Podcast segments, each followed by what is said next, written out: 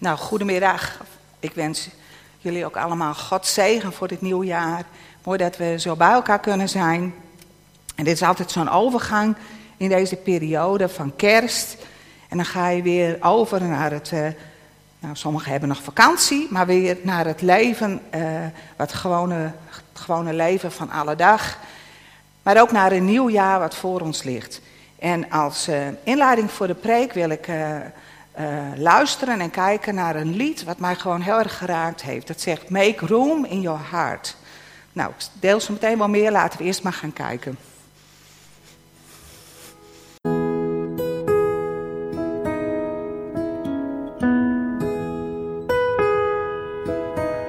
A family hiding from the storm found no place at the keeper's door. Was for this a child was born to save a world so cold and hollow. A sleeping town they did not know that lying in a manger low, a Savior King who had no home has come to heal our sorrows. Is there room in your heart? Is there room in your heart? Is there room in your heart for God to write His story?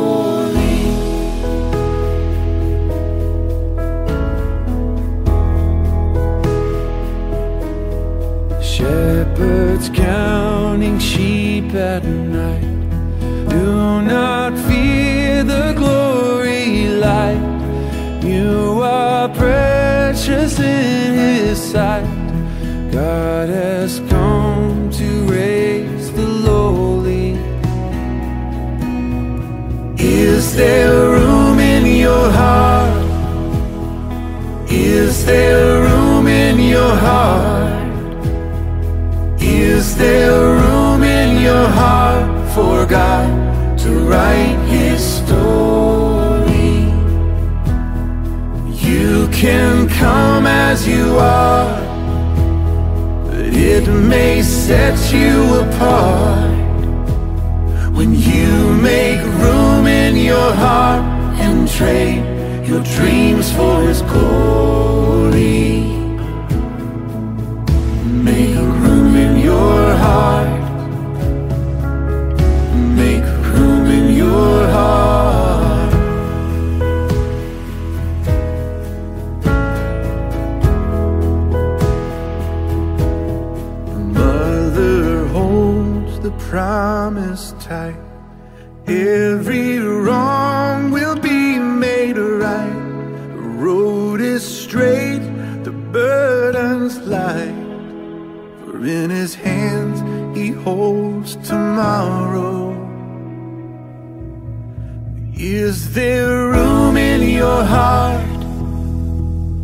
Is there room in your heart? Is there room in your heart for God to write his story? You can come as you are but it may set you apart when you make room in your heart and trade your dreams for His glory. Make a room in your heart. Make a room in your heart.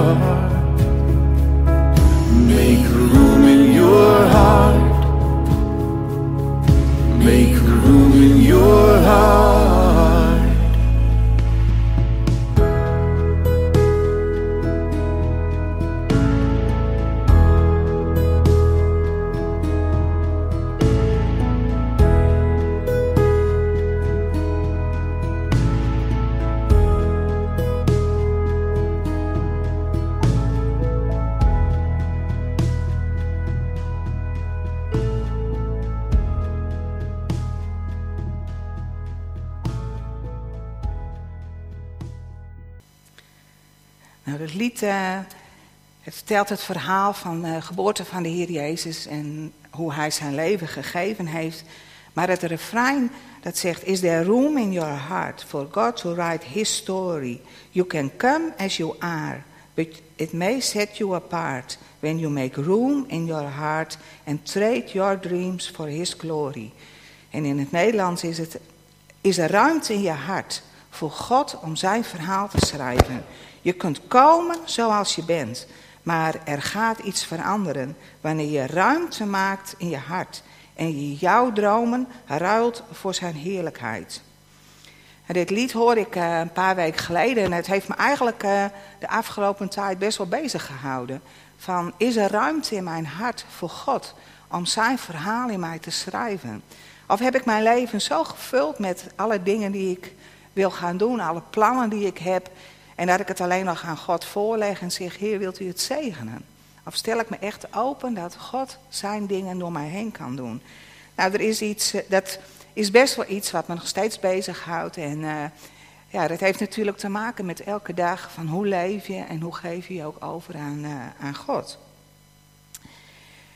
Mijn verlangen is het wel om, om me aan God te geven en dat Hij ook door mij heen kan werken. Nou, we hebben allemaal een geweldig mooi nieuw jaar weer voor ons. 2018. Een jaar met volop mogelijkheden en kansen. Een jaar met prachtige dingen voor ons, nieuwe uitdagingen, dingen waar we heel blij van worden. Maar we zullen ook dingen tegenkomen die moeilijk zijn, waar we verdrietig van worden. En een hele mooie uitspraak van Maarten Luther is: Al ken ik de weg niet die God met mij gaat, ik ken wel mijn gids. Dat is het belangrijkste in ons leven. Wij weten niet wat dit nieuwe jaar gaat brengen.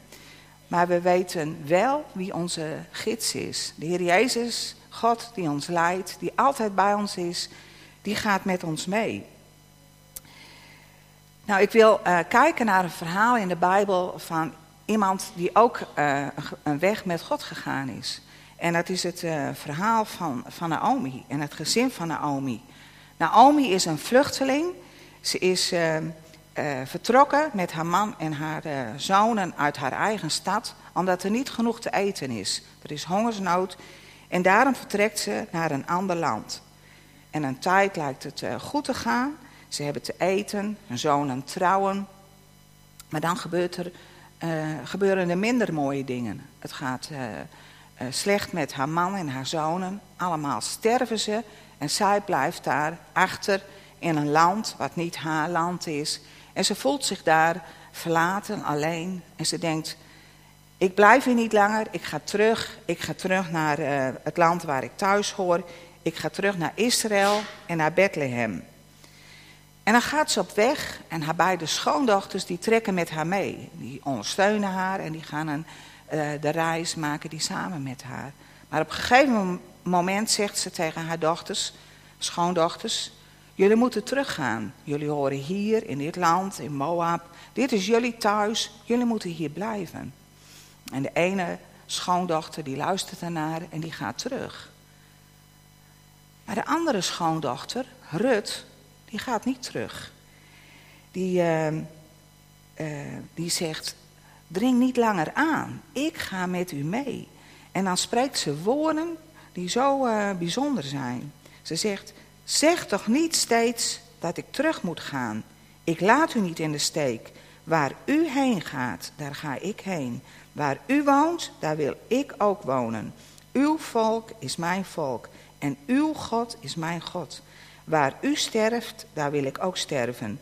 En daar wil ik ook begraven worden. Alleen de dood kan ons scheiden. De Heer mag me straffen als ik u in de steek laat. Rut weet het zo zeker. Ik hoor bij Naomi en ik moet met haar meegaan. En wat zij ook meemaakt en waar ze ook doorheen gaat, ik blijf bij haar. Ik blijf aan haar zijde. Ik hoor nu bij haar. Ik hoor bij haar volk. Ik hoor bij haar God.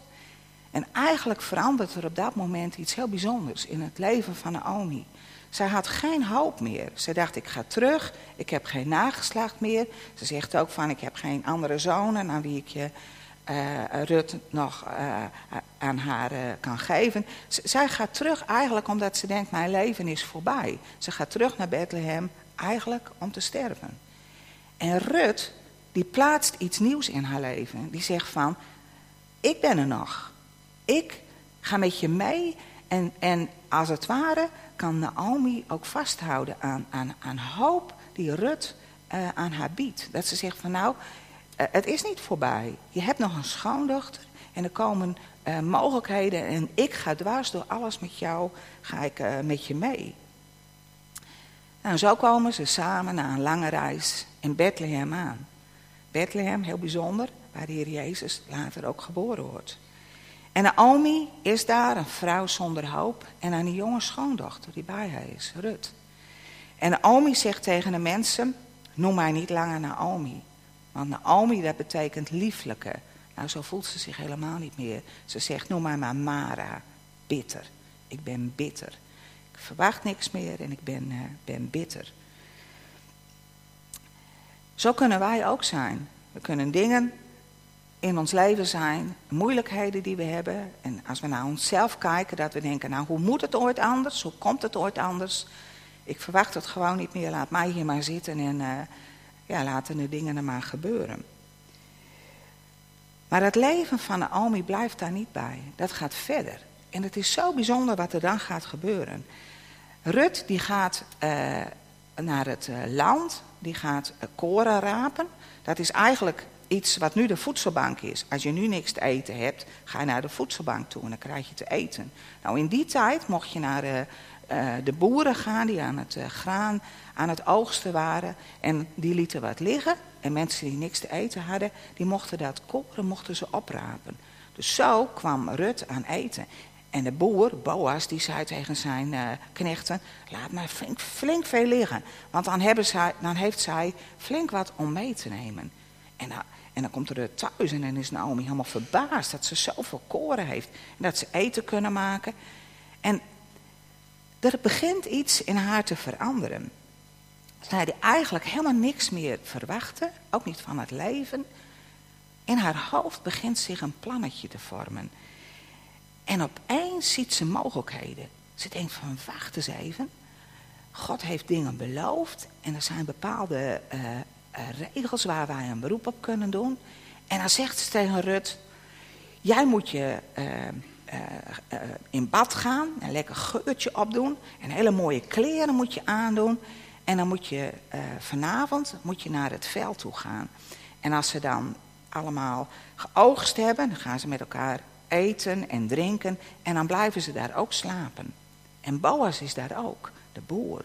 En dan zegt ze, uh, Naomi tegen haar, en dan moet je aan de voeten van Boas gaan liggen. En dan weet hij wel wat dat betekent. Nou, Rut die doet dat. Prachtige kleren aan, mooie oorbellen in, lekker geurtje op, ogen een beetje mooi opmaken, ziet prachtig uit. En dan gaat ze daarheen en Naomi blijft thuis. En Naomi, nou, die is vol spanning wat er die nacht gaat gebeuren. Ik denk dat ze geen oog dicht gedaan heeft. Want ze is vol verwachting van wat gaat er nu gebeuren. En als ochtends, dan komt Rutter aan. En die heeft opnieuw heel veel koren bij zich. En dan vraagt Naomi, wat is er gebeurd? En dan zegt uh, Rut tegen haar, wat er gebeurd is. En dan zegt ze, Boas heeft gezegd dat hij voor hen gaat zorgen. En dat hij het regelen zal. Uh, uh, ze, hij moet nog contact hebben met iemand anders die ook in familielijn zit. Daar zal hij mee spreken. En dan zal hij zorgen dat het voor uh, Naomi en Rut dat er nieuwe mogelijkheden komen. En dat gebeurt. Het is zo bijzonder als je dat verhaal leest. Boas die gaat naar de poort, die spreekt met een ander familielid. Die wil geen verantwoordelijkheid nemen voor de familie, maar Boas wel. En dan gaat Boas gaat, uh, naar de familie terug en dan gaan Boas en Rut, die gaan samen trouwen. En daar waar de familielijn eigenlijk op zou houden, waar gewoon geen kinderen meer zouden zijn, daar wordt uit dit geslacht wordt een kindje geboren, Obed. De, Obed is de uh, opa van David die komt uiteindelijk komt het, uh, uit deze familie wordt ook de Heer Jezus geboren. En het is voor Naomi zo'n grote verandering. Zij die geen hoop meer had. Ze dacht, nou mijn hele familie is weg. Er is helemaal niemand meer die ook zorg draagt voor mij als ik oud ben. Daar komt weer nieuw leven. Er wordt een kindje geboren. Het onverwachte gebeurt. En God zegent hem. Waar dood was en wanhoop, daar komt weer leven en hoop. Een kind wat, waardoor de familie blijft bestaan. Een kind wat later voor Naomi kan zorgen. En een kind, ik zei het al, wat een belangrijke plek heeft in de familielijn van Jezus. Obed, de grootvader van David. En de familie waar de Heer Jezus, waaruit de Heer Jezus is geboren. En dat vindt ook nog plaats, allemaal in Bethlehem. De plek die de Heer bestemd heeft voor de geboorte van zijn zoon. Wat een bijzonder verhaal. Waar zulke mooie dingen in staan voor ons.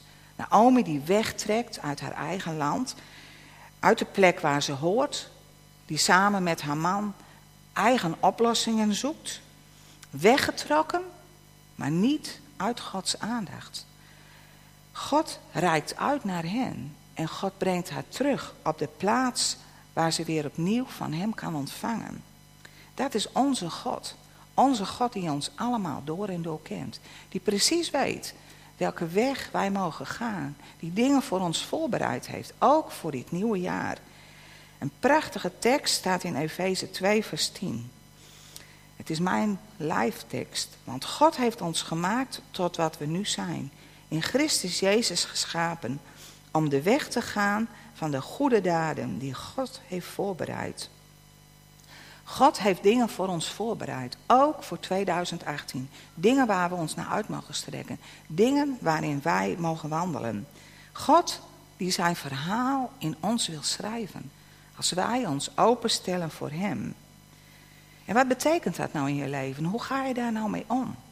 Weet je, het allerbelangrijkste is je relatie met God. Dat je weet wie God is. Dat je op Hem kunt vertrouwen. Dat je weet dat Hij altijd bij je is. Dat Hij van je houdt.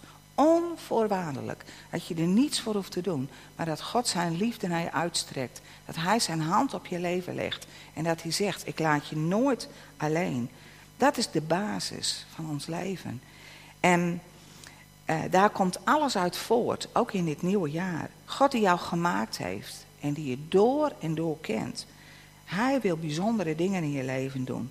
En ik wil een stukje lezen uit uh, Jeremia.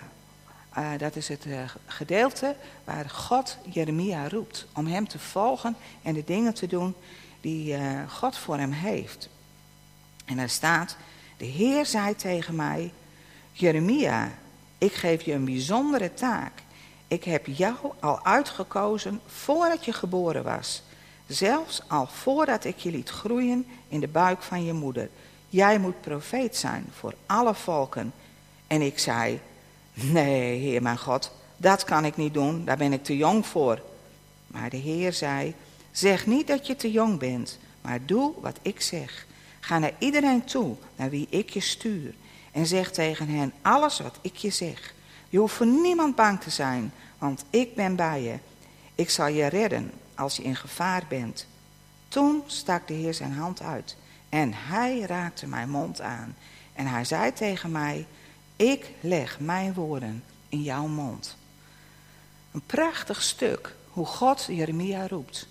Hoe God uh, tegen Jeremia zegt van, dat hij hem gevormd heeft. God kende hem al voordat hij in een moederschoot gemaakt werd. En dat geldt voor ons allemaal. God kende je al voordat je geboren werd. God was de eerste die betrokken was bij het ontstaan van jou. En God houdt van je. En God heeft bijzondere dingen voor jou die, die hij aan jou wil geven en die hij door jou wil doen. En Jeremia zegt, nou, ik ben te jong. Zo kunnen we allemaal excuses hebben. Ah, dat kan ik niet. Of, uh, nou, ik ben misschien wel te oud. Of, nou, iemand anders kan dat veel beter. En we kunnen allerlei dingen bedenken. Mozes is daar ook een heel mooi voorbeeld van. Hoe hij tegen God spreekt als God hem roept. Maar God zegt, ik heb jou gemaakt.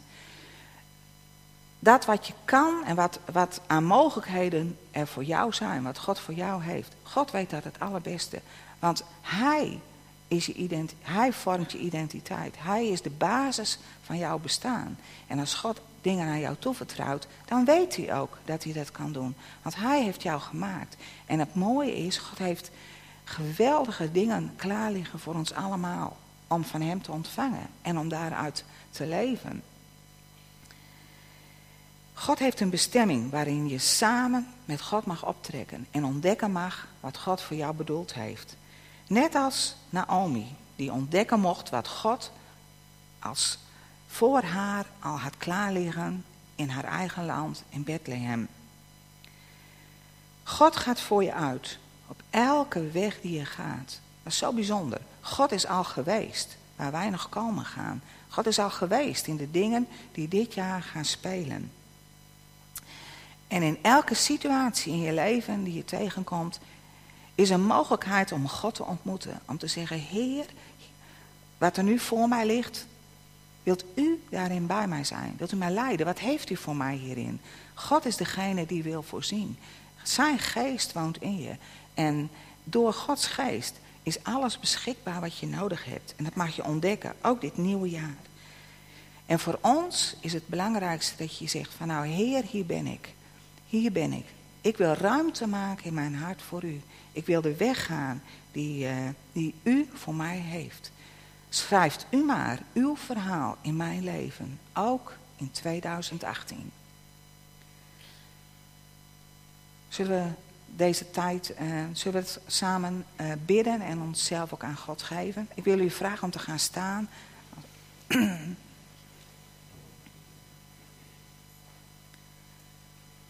Heer, dank u wel. Dank u wel, Heer, dat we ja, van u zijn. Heer, dat u ons gemaakt heeft. Heer, dat u van ons houdt. Heer, dat u, ja, uw liefde zo naar ons uitgaat. Naar ieder die hier vandaag is. Heer, en ook naar anderen die betrokken zijn bij ons. Maar Heer, we, hebben nu, ja, we zijn nu met, met deze groep bijeen. En ik dank u wel, Heer, dat uh, ja, u gewoon ook uh, ons wil uitnodigen om ons leven aan u te geven. Opnieuw, dieper. Heer, om ruimte te maken in ons hart voor u. Heer, zodat u door ons heen kunt werken. Zodat u uw verhaal kan schrijven. Dank u wel, Heer, dat u ons wil bemoedigen, dat u ons wil leiden. Dat u onze hand vasthoudt. Dat we geen moment aan uw aandacht zijn ontsnapt. Dat we vol verwachting dit nieuwe jaar mogen ingaan. Omdat u onze God bent. Omdat u ons leidt. Heer, omdat we van u zijn. Dank u wel daarvoor. Amen. Daar willen we ook van gaan zingen met het lied Hier is mijn hart, Heer.